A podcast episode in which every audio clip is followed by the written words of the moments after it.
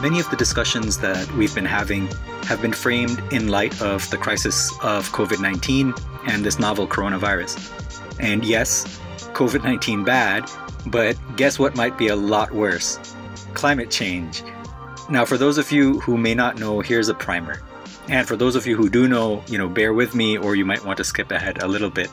Climate change refers to the fairly drastic changes in long term and short term weather patterns and events. And we can see a lot of this around us in Pakistan, which is one of the most affected countries in the world. So, glaciers in the northern areas are melting, and the flooding is creating entire new lakes in some instances. Sometimes villages and homes are wiped out.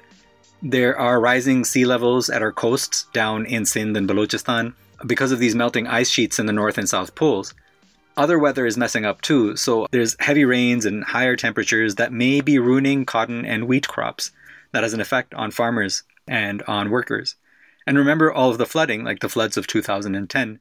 All of this also has implications for biodiversity. The kind of range of animals, insects, and plants is shrinking as well, where they can actually be. So this brings greater problems to ecological systems. So the climate disaster for us is not in the future, it is now and it's only going to get worse. What causes climate change? The huge increase in greenhouse gas emissions, and most of these emissions are carbon dioxide emissions, since the middle of the 20th century. That comes mostly from carbon based fuels or fossil fuels that we use for industry, transportation, industrial agriculture. Pretty much most of our source of energy comes from these fossil fuels. We call these kinds of gases greenhouse gases because when they go into the atmosphere, they conduct infrared energy, which means that they retain heat, they trap it, and so that warms the earth. It's like when some of our farmers grow tomatoes in northern climates, they may cover them with plastic tarps, so that lets the light in, but it doesn't let the heat out. And I guess that's good for tomatoes. So, right now, the warming of the earth is at about 1.14 degrees Celsius greater than pre industrial levels. Now, it might be more than that, but that's the last time I checked the NASA website. And it's this warming that is leading to climate change. We need to limit that warming to 1.5 degrees Celsius, according to scientists around the world, in order to not to avoid climate catastrophe, but to hope that it will be less bad than it would be if we go over 1.5 degrees Celsius. And even to achieve that limit, it's going to take a massive reduction in emissions. So, way more than half of what we emit right now needs to be cut.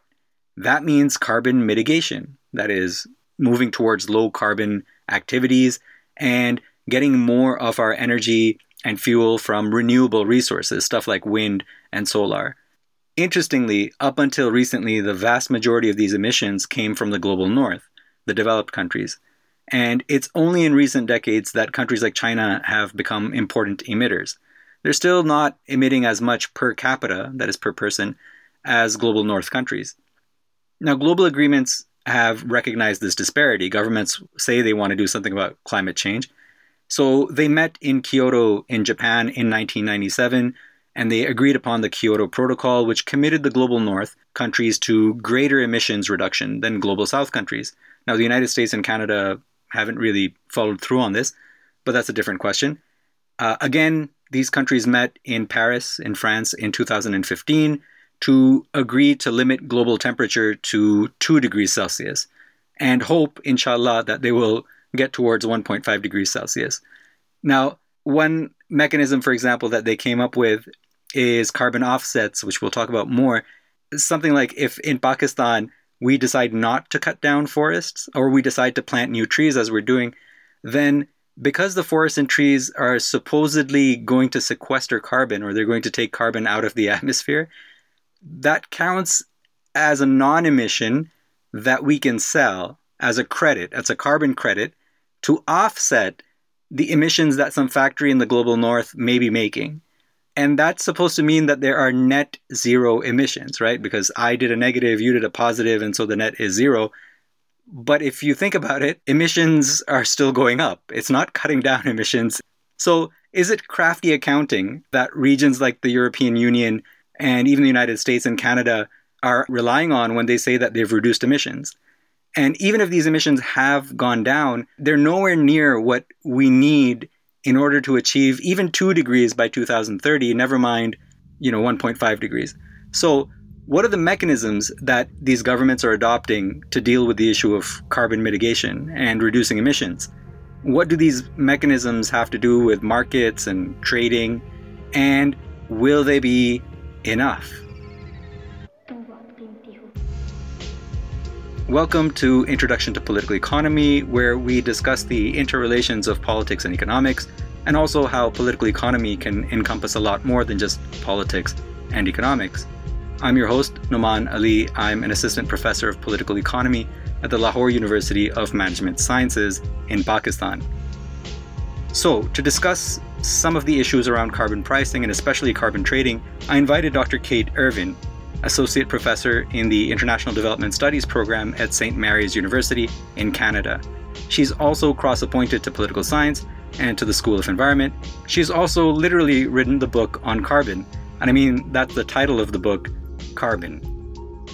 For the last over 10 years now, I've been doing research on climate change uh, mitigation uh, globally um, and really much of that focus has been on the political economy of climate change mitigation. So, really looking at what countries are doing or what they're not doing, and why the kinds of policies that are being developed um, to deal with climate cri- uh, the climate crisis, climate breakdown, uh, and why. And so that has necessarily entailed you know, thinking critically about the nature of the economic system that we've got globally and the imperatives that underpin that system. So, um, the need for continual growth as a measure of uh, development and progress and prosperity, all of these different things that growth is a stand in for in terms of measuring.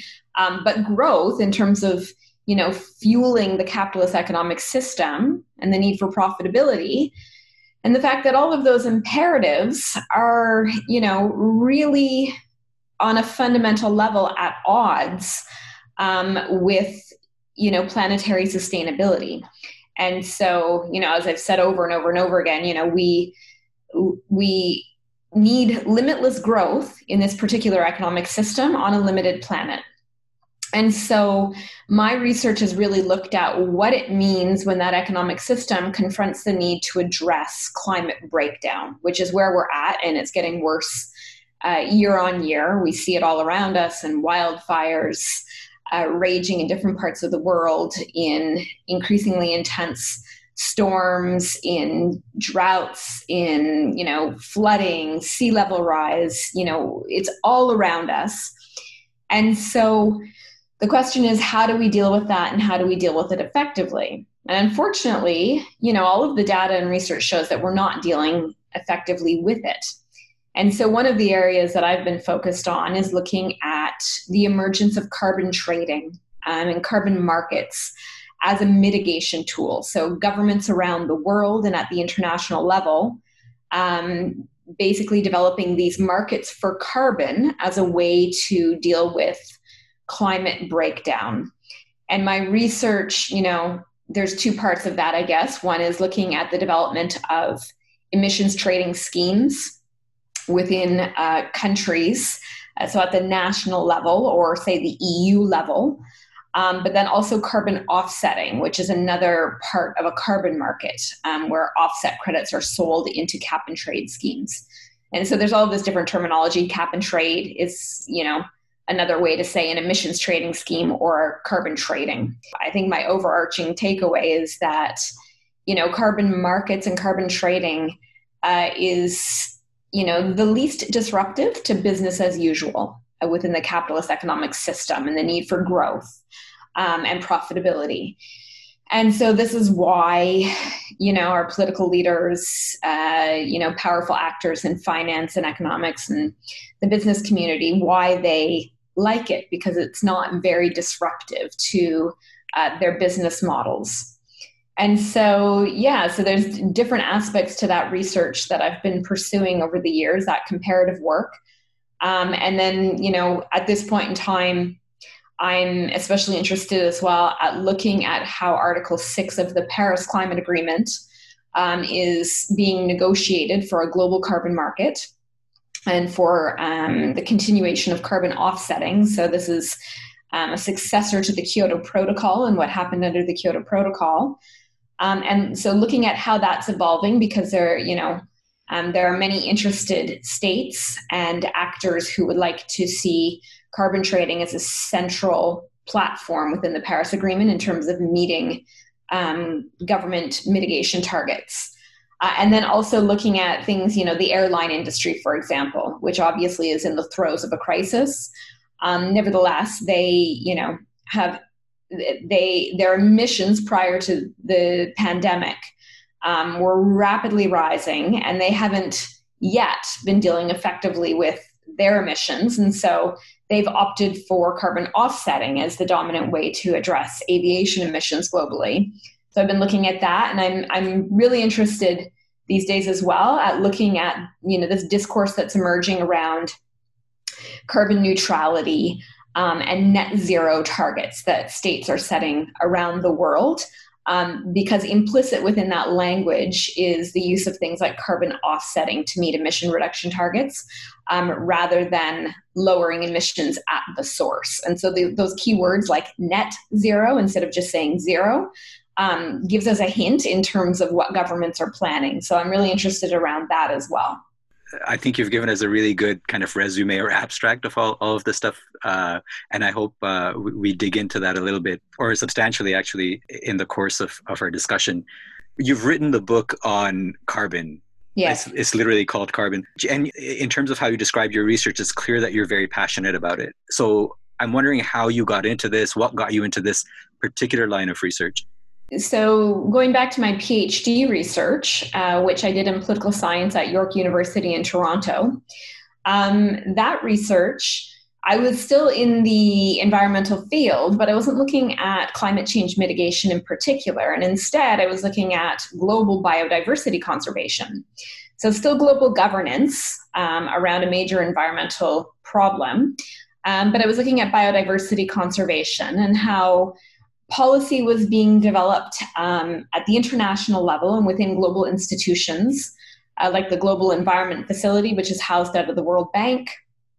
Um, it's a separate institution, but basically very closely aligned with, with the World Bank and the work of that institution.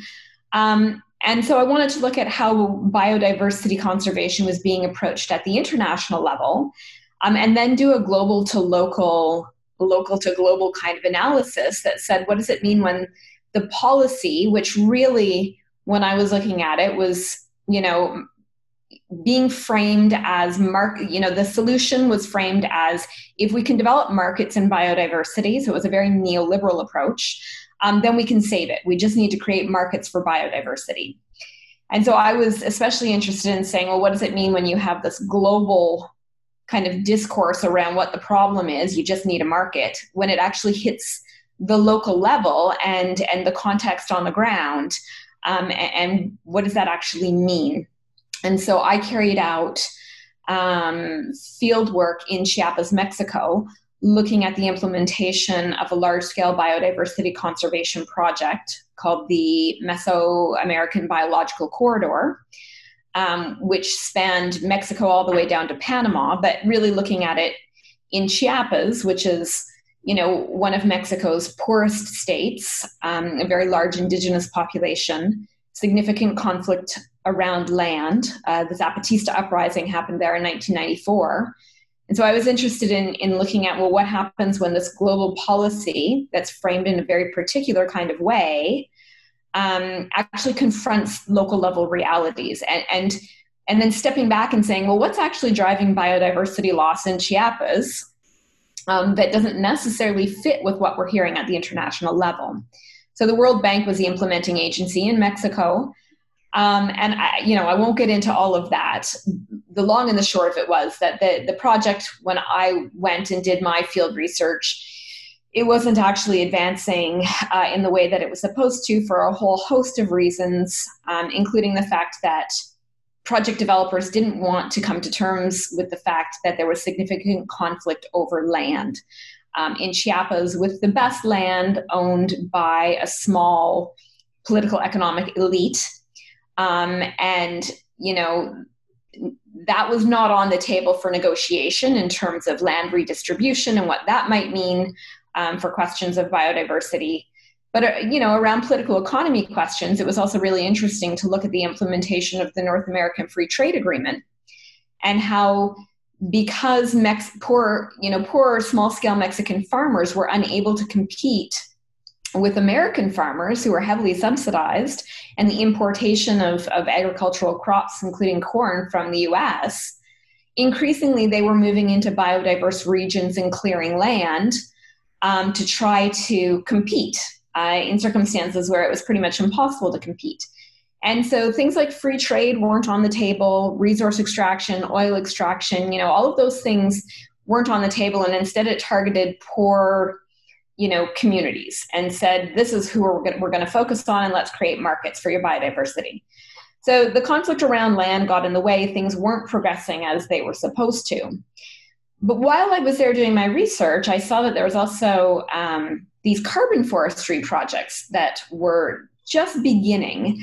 And communities were you know basically participating in these projects and told that you know look if you plant trees that sequester carbon you can earn carbon credits or carbon offsets that you can sell to polluters to heavy emitters in the global north um, and this is going to be a, a development solution because they're going to pay you for your trees. Um, and then that money can be used for healthcare and education and all of these other things which is interesting too because you know expecting communities to foot the bill for these kinds of things that you know many would expect the state to to be involved in or be much more responsible for um, but so you know these communities were getting involved in these projects and i was really interested around and this was connected to my work on biodiversity what did it mean at the local level when um, resources like trees and, and goods within forests that were relied upon by local resource users to meet livelihood needs. What happened when the rights to those trees were transferred or enclosed and privatized um, to, to polluters in the global north, for example, meaning that they couldn't be used in the same way by local resource users? And so there's significant concerns around um, you know the equity implications and the livelihood implications of this but then I also saw that the price of carbon was starting to crash on international markets. And I became very curious in terms of what was going on because if local communities were being promised, you know, here's your development solution, we've got your, you know, your option here now for bringing about development. Well, what does it mean when the price of carbon crashes on the international market? So this led me to you know start to say well what's actually good? what is this international carbon market and what's happening and why is the price crashing um, and so this is how I, I started to once i you know was wrapping up my phd research um, i began to look at you know this question of carbon markets and discovered you know these markets were emerging the the european union had um, the largest cap and trade scheme globally um, you know, with all of these countries having a cap and trade scheme uh, to help them meet their uh, emission reduction targets under the Kyoto Protocol. Um, and other jurisdictions were introducing them as well. Um, and then you had, under the Kyoto Protocol, the Clean Development Mechanism, which was a large scale carbon offsetting, offsetting scheme that basically said okay, countries in the global south don't have emission reduction commitments under the Kyoto Protocol in line with the fact that you know they aren't historically uh, responsible in any significant way for climate breakdown. It's the countries in the global north that are. So they were taking on the initial emission reduction uh, commitments under the Kyoto Protocol for an initial four years, 2008 to 2012. Um, and so one of the ways for countries in the global south to participate in the kyoto protocol was to say well you can generate carbon offsets under the clean development mechanism so it's a un mechanism that allows for these projects so the forestry you know although the eu i should note doesn't accept forestry based offsets within its cap and trade scheme other jurisdictions uh, you know do um, but basically other kinds of projects that basically said look if you engage in a project that avoids future emissions, you can produce carbon credits and sell them to countries in the global north. So I started looking at the development of these cap and trade schemes and the role of carbon offsetting in these schemes um, to question why the price was crashing, which essentially then has led me on this journey of really coming to intimately understand um, the nature of carbon trading and carbon markets globally um, to develop a, a, critique of these markets. Um, but then, obviously, you know, in referencing the, you know the book that I wrote, Carbon, it's a lot. It's about a lot more than carbon trading. So I've also branched out into thinking about carbon, you know, much more holistically as well. That's super interesting because a lot of the things you were saying about southern Mexico, about Chiapas, can apply to a lot of what is going on in Pakistan as well. And mm-hmm. I hope we can get into that in a bit. But maybe let's let's backtrack a bit uh, and let's cover some basic definitions. One thing that you've mentioned is that carbon trading is about creating new markets or even even what you said about markets and biodiversity just struck me as kind of Uh, just weird like how does that even work? But let's stick to carbon maybe and you can explain to us what is carbon trading? What does it mean to give a price to carbon? What does it mean that the price of carbon goes up or down? What is a carbon market? Yeah so and, and i mean these are such important kinds of questions because i find that increasingly the policy world is talking so much about it but it's something that you know for obvious reasons many people don't know much about it. And if we're going to have you know democratic dialogue on whether this is an effective approach to dealing with climate change then we need to understand what's going on.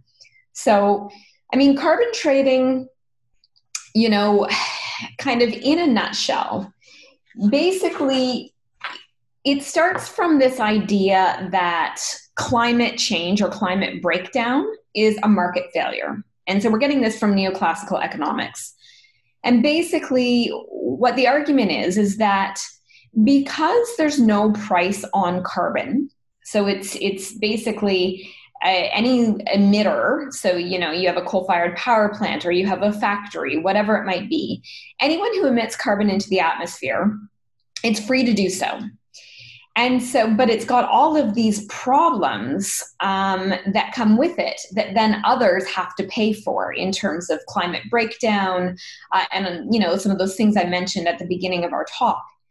And so this is basically theorized as a negative externality in that you know um, emitters they don't have to pay for it. It's not part of their you know accounting uh, and so they get to do it for free.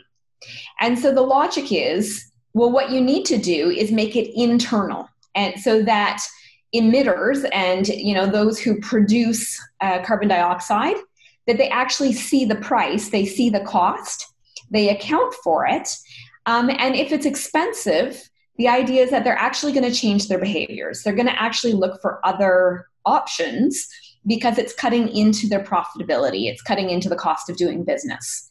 So, I mean, carbon markets are basically one example of putting a price on carbon, which is something we talk a lot about these days, whether it's carbon taxes or carbon markets, so which is cap and trade.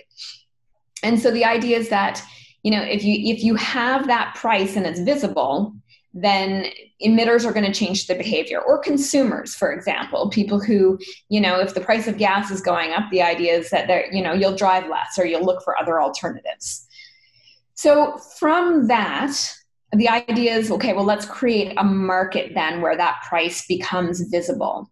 So you know let's say theoretically that you know the government of pakistan says okay we're going to create a carbon market.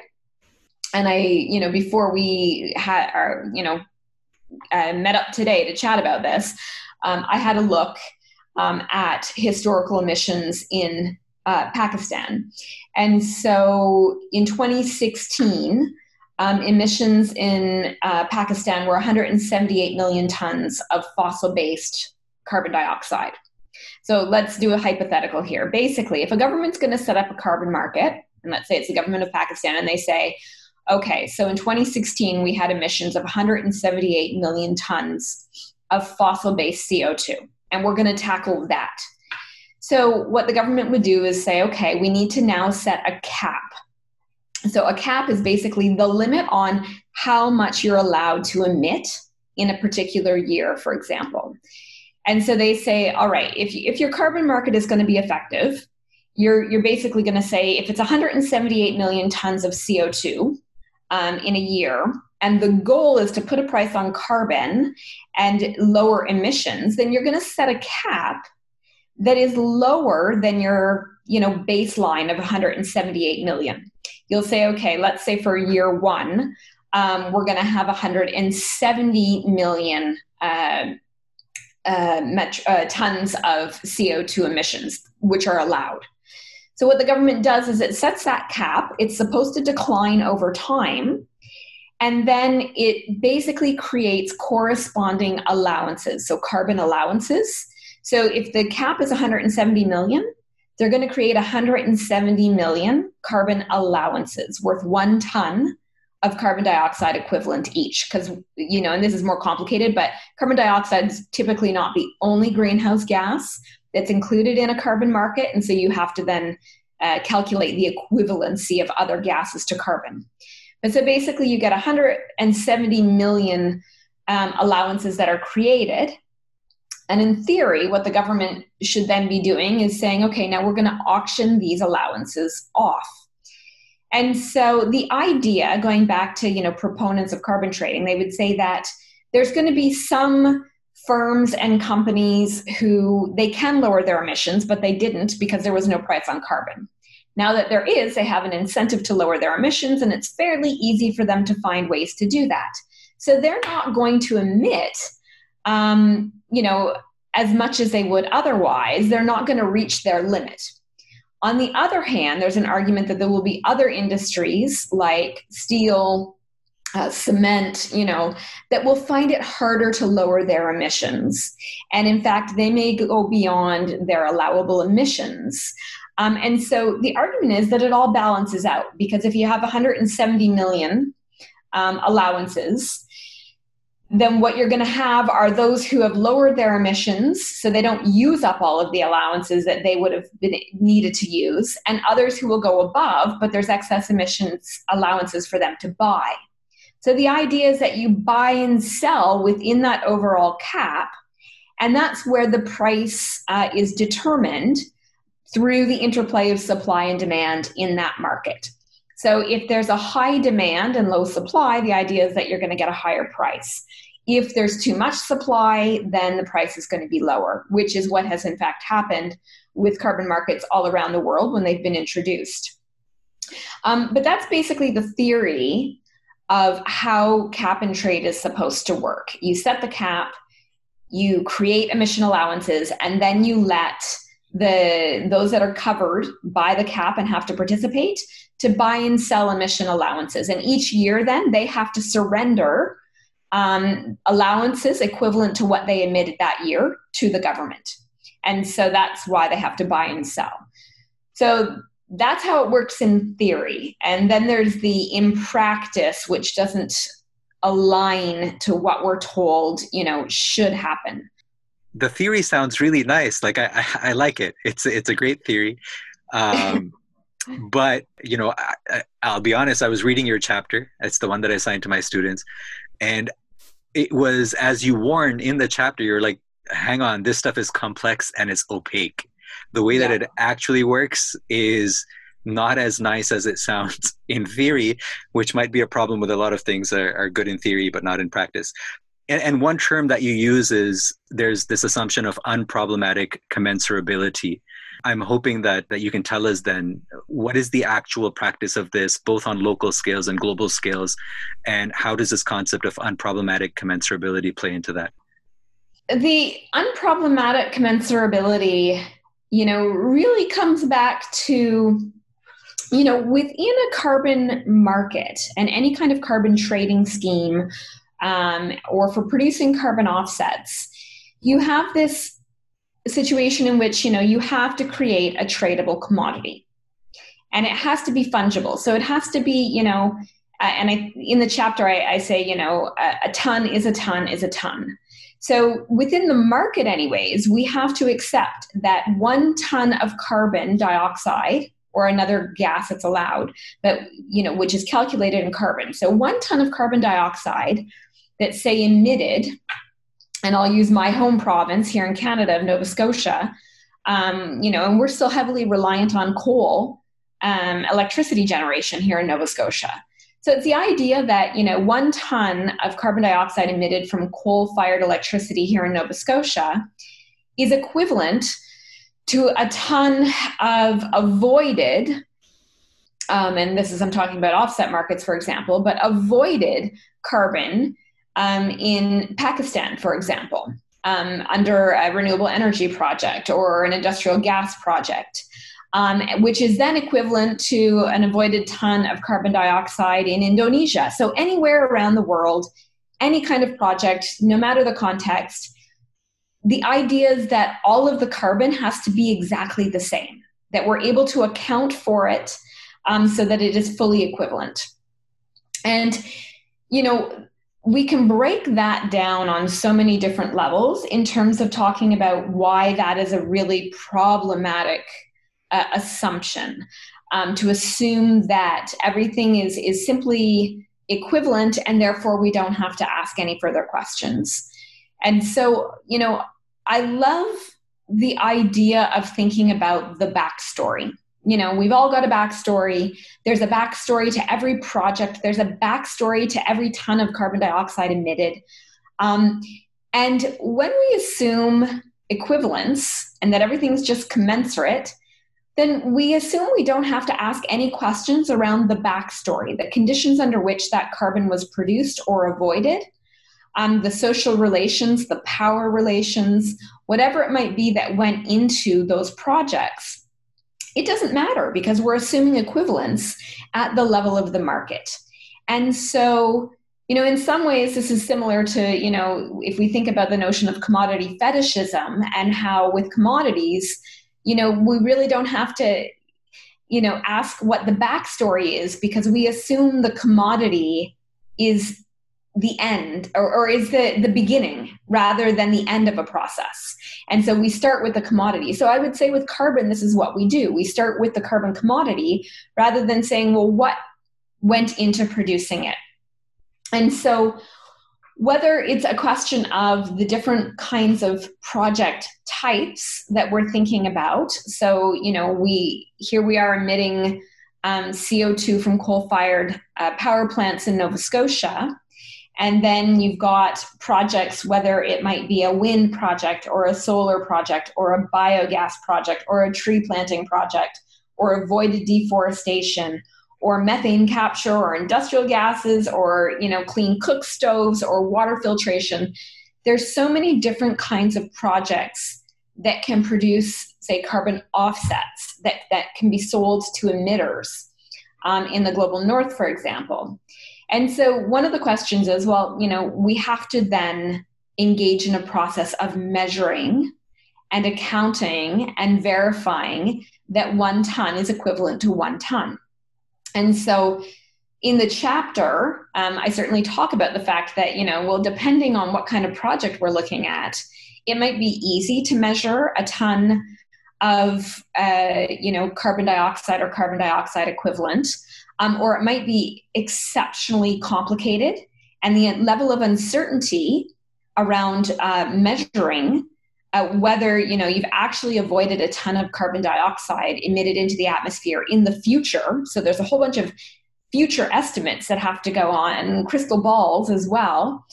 Um, that becomes really complicated.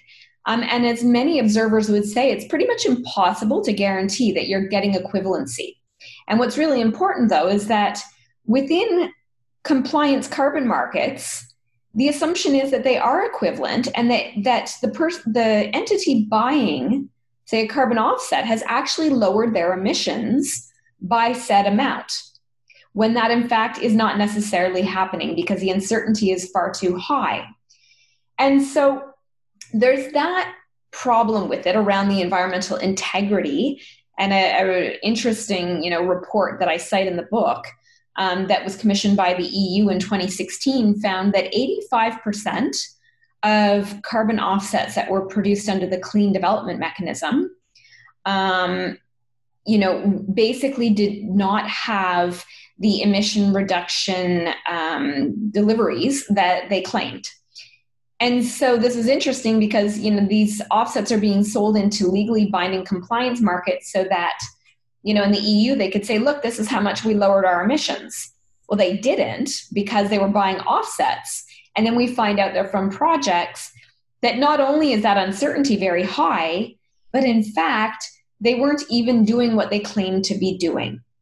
And so there's all these other problems around, you know, there's an incentive for project developer developers to overinflate what you know their estimates of what the project will do so they can earn, earn more offsets. Um, you know and so there's a lot there but i would also say one of the other big issues that's really worth flagging is you know it has to do with this question of historical responsibility for climate breakdown. And the fact that you know countries in the global north largely are responsible for um, historical emissions. You know they they've been um, at carbon intensive fossil fuel intensive level uh, development and now advanced developed countries. They've been at this game for uh, you know 200 years you know some more some less. But so they're responsible for the lion's share of emissions that went into the atmosphere. And it's only very recently that some countries uh, in the global south emerging economies have seen their levels of emissions going up fairly dramatically. On a per capita basis they're still much much lower than countries in the global north.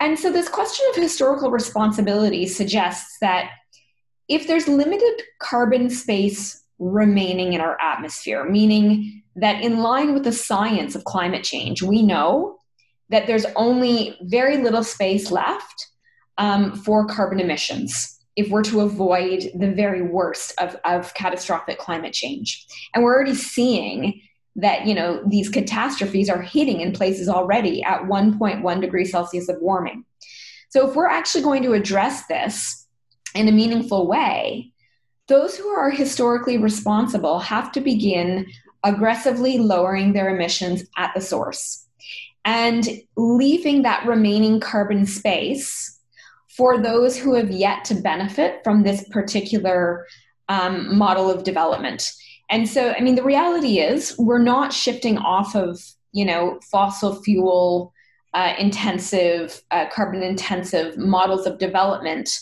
tomorrow. And it's not going to be possible, you know, for that to happen, you know, with the snap of a finger. But certainly countries in the global north have, you know, levels of, of wealth uh, and development and capacity to engage much more aggressively in a project of decarbonization. When you say no, no, instead we're going to develop, you know, trading schemes and offsetting, you're basically saying we're not going to take our historical responsibility for, you know, contributing to climate breakdown, and we're going to outsource that responsibility to others. Um, and so, you know, many talk about carbon colonialism and this expectation that the burden will fall on those, you know, who are least responsible to not only bear the brunt of climate change, but also to, you know, undertake the kinds of projects um, that will allow those in the global north to benefit and to continue with business as usual. So that's really important for me in terms of thinking about the notion of unproblematic commensurability because if we assume it's all the same, we don't actually problematize these structures that are in place that allow some to benefit to a much greater extent than others. And I think what we really need to be doing these days is shining a very bright light on the historical responsibility on who has the, the financial wealth and the capacity to actually undertake these large scale transitions uh, and who needs to be doing it. Now, I know there's a politics behind all of that, so it's incredibly difficult. But my concern with things like carbon trading and carbon offsetting is that all of that gets mystified in the process so that we assume it's all good um, and we don't need to ask those really important questions. I want to maybe dip into Pakistan as a way of exploring this question that you talked about about offsets and how they're not necessarily equal that you can't even figure out whether or not something is equal it's sure. it's always struck me as really weird that if the point is to lower emissions that's not really being accomplished when you purchase uh, what you call an offset from say a developing country and just use that to increase your emissions that's not lowering anything that's just uh, as you said there is some space available and it's moving in on somebody else's space so in Pakistan, we, we've had this project going on for quite a while. It's called the 1 billion trees tsunami. And uh, all, a lot of the things that you mentioned about Chiapas are wrapped up in this. It's, it's partly about ownership of land, who owns these kinds of forests, who gets to decide what grows there, what does not grow there, what is done with the timber, if it will get chopped down or if it will not get chopped down. And what what are some of the kinds of people's uses of those forests and what are they now being shut out of? All of these questions are wrapped into this thing. But the logic with this is let us grow these trees. We know that these trees suck in carbon. They hold on to it uh, sequester it as you said. And now that is going to give us these offsets which we can then sell to countries in the first world who are who need to you know spew carbon into the atmosphere. Uh, and that way we make money. And that money we can then use for say let's uh, you know maybe clean technologies but it doesn't have to be that whatever we we deem to be fit. Why would you know growing these trees not be the equivalent of emissions that are coming out of some factory in, in the first world? And and is that even the most important question to be asking here about about this kind of offsetting project? Yeah, I mean, when it comes to carbon forestry and the idea of planting trees or avoiding deforestation, there's, you know, there's so much we could talk about, and there's so much we need to talk about.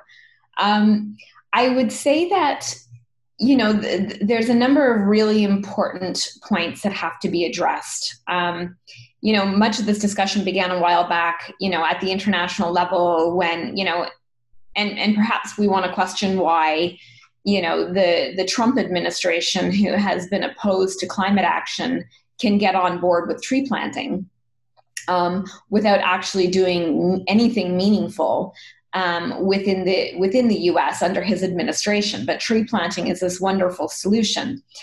Um, now, what I would say is that you know, absolutely, we need to be um, preserving our forests. We need to be supporting, um, you know, tree planting where feasible and within the appropriate context um, and democratic, you know, kind of governance.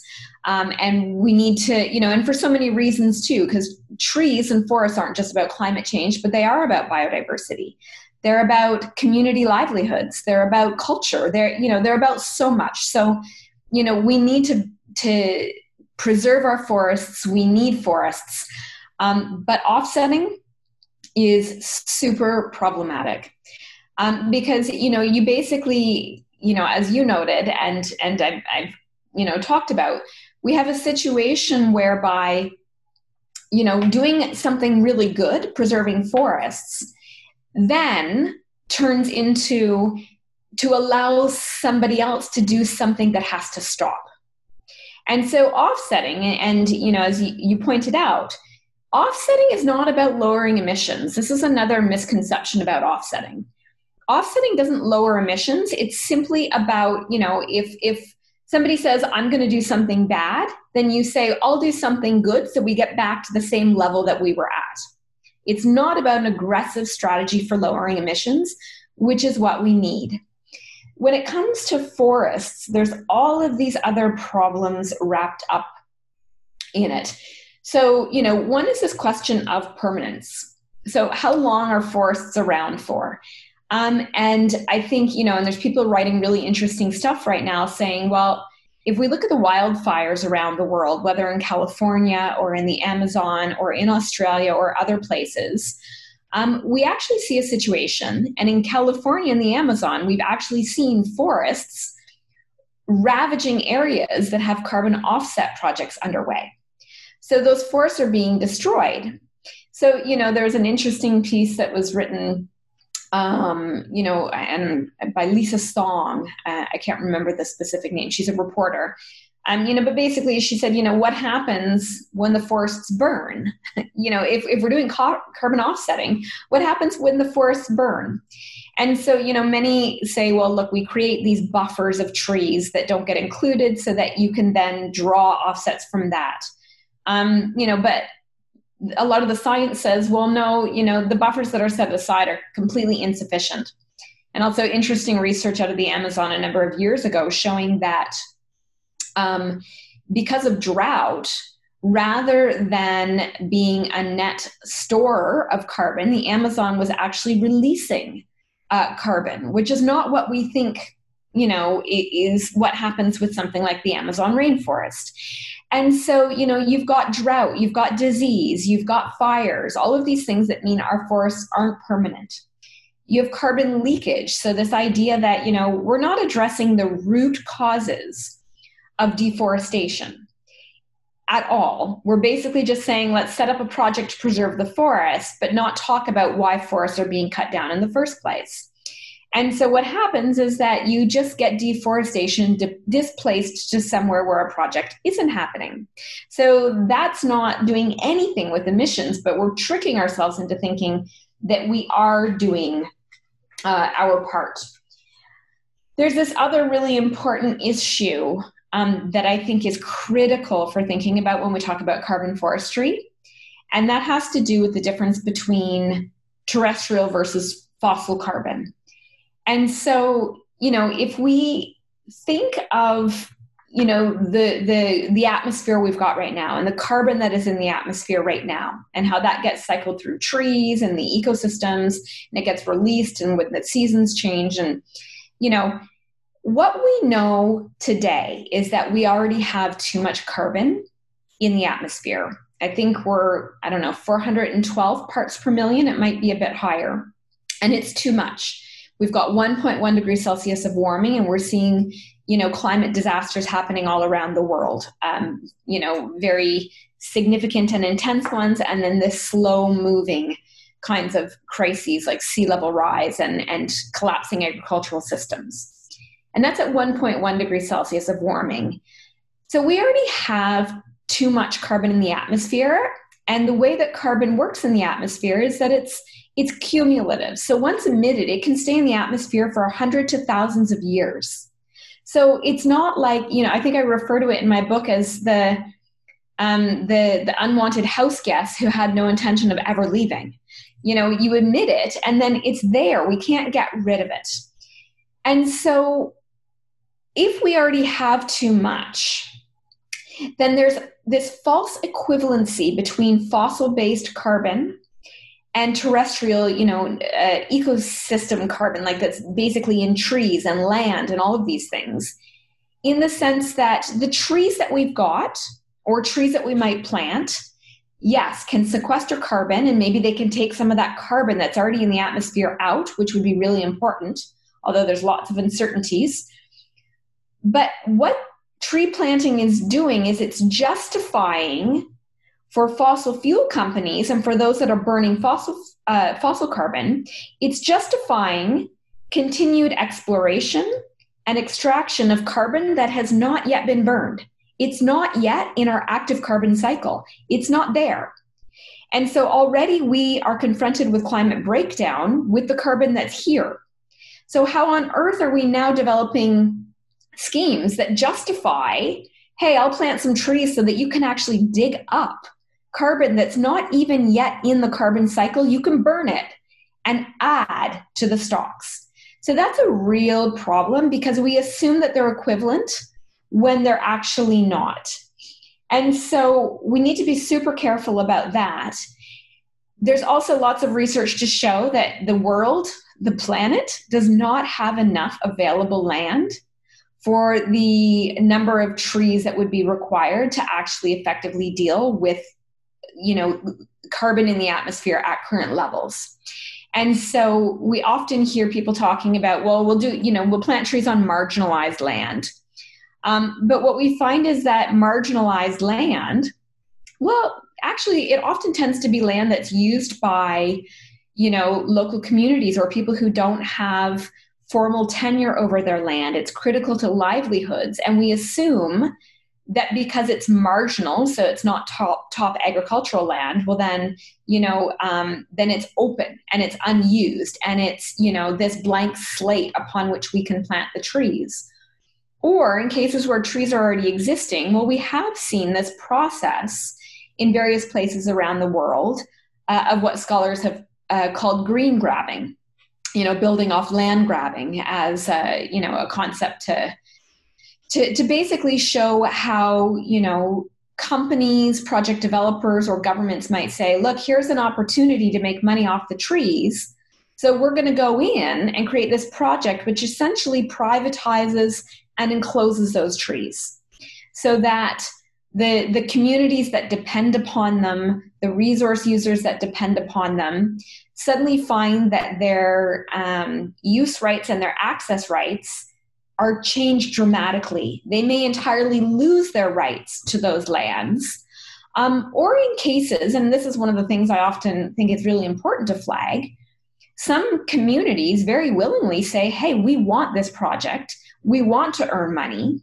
But you know, we also need to appreciate the fact that communities are cut through themselves with, you know, unequal relations of power. And this is what, you know, I um, witnessed in Chiapas is that at the community level, you had some groups who, um, you know, had access to to capital. They were landowners.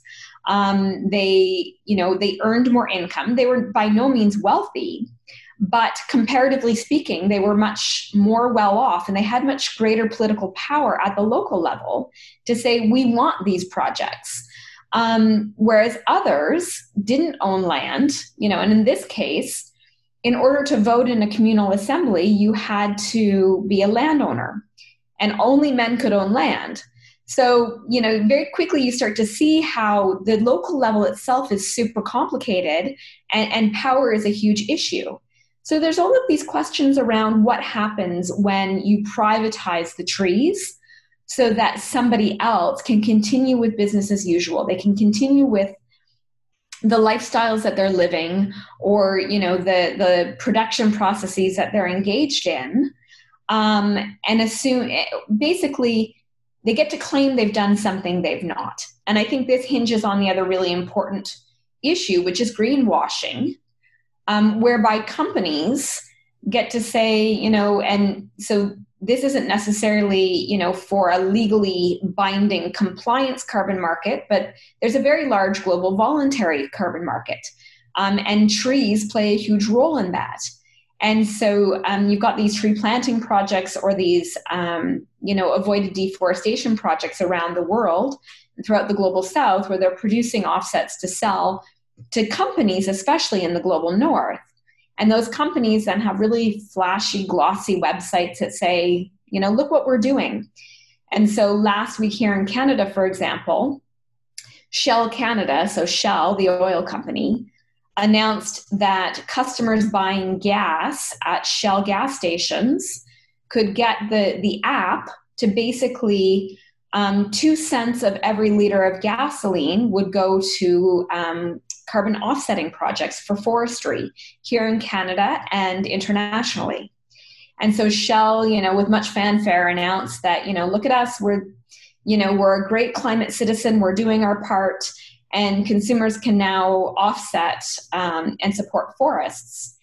And so, you know, this is, and I, I talked to um, CBC radio. I, I, was on CBC radio that evening talking to them about this process, and they were, you know, asking me, well, isn't it better than nothing that Shell is allowing for this and or, and doing this? And I, I, I would say no, it's not, because a giant fossil fuel company, um, Oil Change International, which is an NGO that released a, por- a report recently that basically scored the major oil companies around the world in terms of their climate pledges. Shell failed dramatically in terms of its pledges to deal with climate breakdown. It doesn't have plans to phase out fossil fuel exploration and extraction. It doesn't have targets in line with the science. It plans to continue with business as usual. And so one of the one of the really big problems is that you know, and going back to this difference between fossil and land-based offsetting or terrestrial uh, offsets is that or carbon is that Shell, a fossil fuel company, is using offsets to justify digging up and burning more uh, fossil fuels, more oil, uh, natural gas, when this is exactly what needs to stop. And on top of it, they get they get this green glow around them as though they're a good climate citizen. And I would say this is very dangerous because it makes us think something meaningful is happening and that oh great i did my part. Um, you know i donated two cents of every liter. Or shell seems really active when in fact it's also well documented that they they still lobby against effective climate policy at the international level but they love carbon trading so I, have covered a lot there but I, I would say that we want to be really careful around this question of carbon forestry and think about who's supporting it and why, and how it doesn't actually address the crisis that we're confronted with. I mean, I'm glad that my mic was on mute because the thing about two cents going to uh, to forests that just made me laugh uncontrollably. Yeah, it was just kind of ludicrous. But I think that you know what you finished off on is kind of the politics of the question, the politics that you referred to earlier as well, and that comes up in your book, and that comes up everywhere really is if you want that theory of carbon trading to work, then the price of carbon needs to be a lot higher than it is right now. Whether that's in terms of taxes, uh, so that people don't want to actually use carbon, or even on those car- carbon markets. As you said, the, the price of carbon crashed back when you were doing your field work. So the question there is why is it uh, and and you've you've answered this, but maybe you can expand on this. Why is it that if we know carbon pricing, carbon taxing, carbon trading is not bringing emissions down, it is not doing anything to actually address the problem. Why is this still the most popular thing in mainstream discourse, in government discourse, in policy circles? It's all it's still all about the market. It's still all about carbon pricing, and uh, you know somebody just got the Nobel uh, prize for that a, a, few years back. Yeah. Uh, Nordhaus. Nordhaus. Yeah. yeah. You know, and, and not in, in a theoretical way, but really in, in a political way. What is the politics of that being the way? Yeah. I mean, I would say the politics of it, it goes back again to, you know, needing to put on our political economy hats and say, you know, what is the nature of our economic system and what's at stake here? And recognizing that carbon trading and carbon markets you know they they come with little pain you know because when we actually talk about dealing with catastrophic climate change and climate breakdown we're talking about deep deep structural transformation. And it's not just those who are you know really critical scholars who are saying that. We've got the intergovernmental panel on climate change in their special 1.5 report where they looked at you know um, what it would mean to keep temperature increases to 1.5 degrees celsius below pre-industrial levels versus 2 degrees celsius which is you know the language in the paris agreement. And you know they very clearly said what we need is deep structural transformation. And so you know everyone is recognizing that we need deep structural transformation which is going to be extremely costly and it threatens existing relations of power and those who profit heavily from the system as it currently exists. Um, and so I would say that one of the reasons then that carbon trading remains so popular is because it doesn't threaten that particular model. It tells us that, look, you can have growth and deal with climate change at the same time.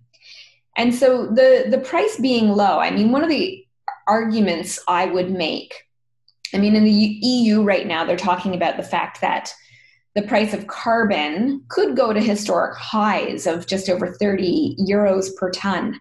So it's higher. Now, that's still nowhere near what many of the um, people researching carbon pricing would say where say it needs to be to actually push deep structural transformation. But the price is going higher. Certainly, some actors are feeling it. But what I would argue is that you know we have to look at the political economy of carbon market design to understand why prices remain low, and to really counter the really alluring kind of arguments made by the proponents of carbon markets and the economists who you know love carbon pricing in this way um, and to say you know well why have prices been low so far and why are governments utterly unwilling uh, for various reasons to you know enact the kinds of prices that are required and you know i would say that they design the markets so that the prices won't actually be where they would need to be in theory. And so that has to do, like going back to what I was discussing at the beginning. You know, when governments set these caps, uh, the, the proponents of carbon markets say, well, the environmental integrity with a carbon market comes with the cap. That's why it doesn't matter what the price is because we have a cap, and the cap ensures the environmental integrity. Yeah, but the caps are politically set. They're set by by you know human beings they're they're not set by say scientists coming into a room and saying this is what it needs to be here policymakers put that in place. These are politically negotiated. So what we find all around the world is that when caps are being implemented they're actually too high. They're above business as usual emissions when what they actually need to be is lower. So what that does it immediately creates a surplus of carbon allowances within the market. And if there's a surplus, well, then we can go to our, you know, the economic theory that says, you know, if there's too much, then the price is going to be too low. The price is going to be lower. And then I always point to the fact that, in theory, the point of carbon pricing is to make it expensive. But if the price is too low, then you're not doing that. So one, they make the they, they set the caps too high because they don't want the price to be too high because of all of the political ramifications that come with that. Secondly, um, in cap and trade schemes all around the world, governments also then uh, make provisions to say that we're going to give allowances away for free to heavy emitters. So, to industries, for example, that are trade exposed and carbon intensive, the argument is that if you make them pay for their carbon allowances, then they're going to, going to be at a competitive disadvantage relative to companies that aren't you know covered by a carbon price in other countries. So if you've got a steel producer in the eu who has to pay the carbon price um, and then you have a steel producer in india that doesn't the argument is that that indian company is going to have a competitive advantage and therefore you're killing european industry. So governments then say well we've got to give away the allowances for free. Well, the result is you're shielding the heaviest emitters that need to do the most to lower their emissions from the carbon price. So it doesn't work the way it's supposed to. And then it also, in a roundabout way, contributes to this oversupply question because they're given all of these free allowances. Um, research from the EU shows that these companies have actually been given too many allowances because the caps have been too high. So they get more than they need. And these companies have been putting them on the books as assets and selling them into the market when they've needed to raise revenue, which then puts more carbon out there. And then finally, it's this question of carbon offsetting. So governments say, look, companies need flexibility. It's going to be really hard. So we're going to allow carbon offsets to be used um, to meet emission reduction commitments within our cap. Fine, but, and as one scholar, uh, Larry Lohmann, uh, and he's a researcher, he you know likens this to punching a hole in your cap because you're letting in all of this excess supply from outside the cap in the form of carbon offsets into your cap and trade scheme. So you've overinflated uh, your cap again. All of this combines to lead to the crashing of carbon prices or carbon prices that are far too low to be effective. Now, what I would argue, because many economists will come back and say, yeah, if only governments would just, you know, design these things properly so that they work the way they're supposed to. And I would say that, you know, only in the theoretical world of, of neoclassical economics or neoliberal economics do we have a world where governments are going to behave in that way. In the real world, they don't. They are they are influenced by power relations, by politics, um, and so they design these things in line with very specific interests. And so this is how we need to understand why these markets look the way they do and why they haven't been particularly effective, yet they continue to remain so popular. It is infuriating in a way, especially the example I think that you gave of a steel plant in the EU versus a steel plant in India, yeah. which ties back to what you talked about in terms of carbon colonialism. The the point is the plant in the EU should be uncompetitive. It should stop producing because you've already produced so much and it's time you stop doing that. So maybe you know th- this idea of carbon colonialism can perhaps be a, a place to conclude because the question is not simply one of reducing emissions, which is not happening anyway, but also of doing it in a way that is just and that addresses these historical problems.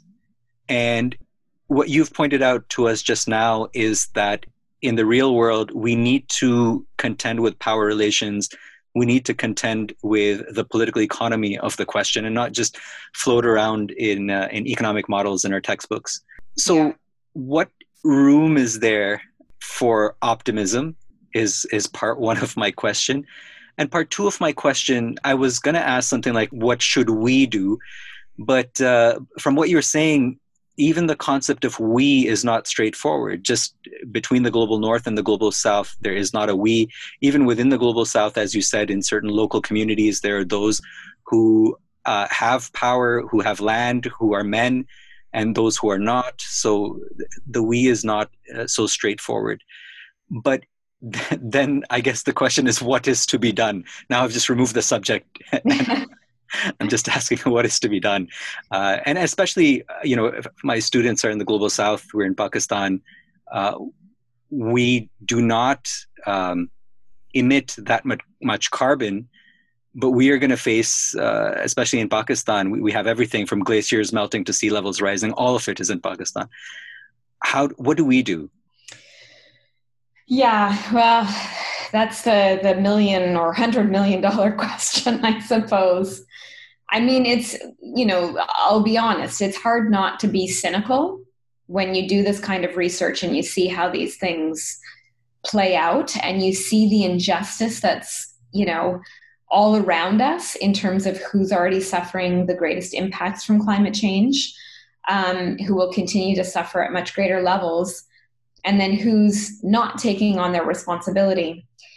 So, in terms of that question of responsibility, I mean, you know, a, a lot of it so recognizing the the historical responsibility and and the remaining carbon space and the fact that you know different you know countries and actors uh, play different roles here you know one of the things we want to think about is obviously class and the fact that you know the the you know top 1% and the top 10% globally global north and global south um, are currently you know the super emitters and the super affluent who you know are playing a much greater role. So that has to be part of the discussion.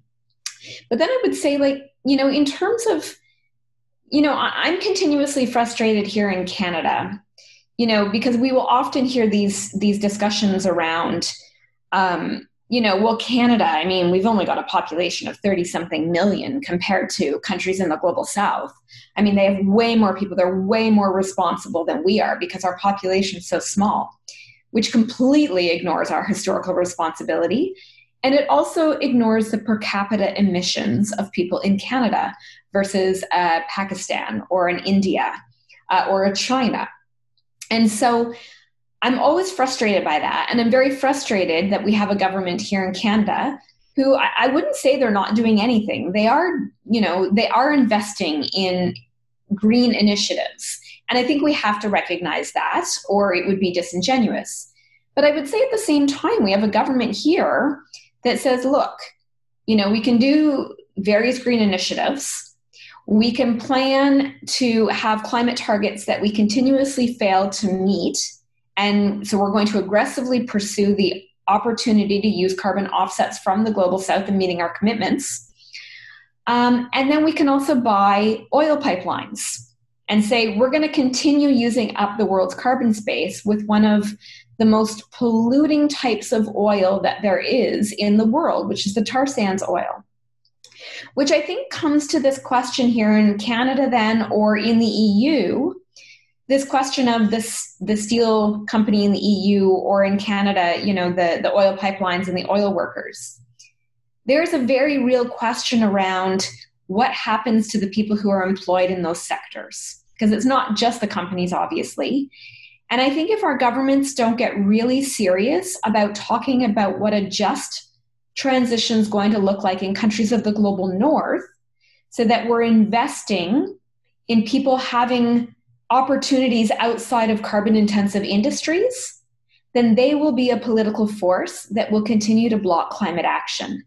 And I have to say, you know, I always tell this story of, you know, I grew up, you know, I come from a family that worked, um, you know, my dad worked at General Motors, um, you know, one of the biggest car companies in the world. Um, you know, one of the most intensive, carbon intensive industries in the world. I worked there as a summer student to pay my way through university.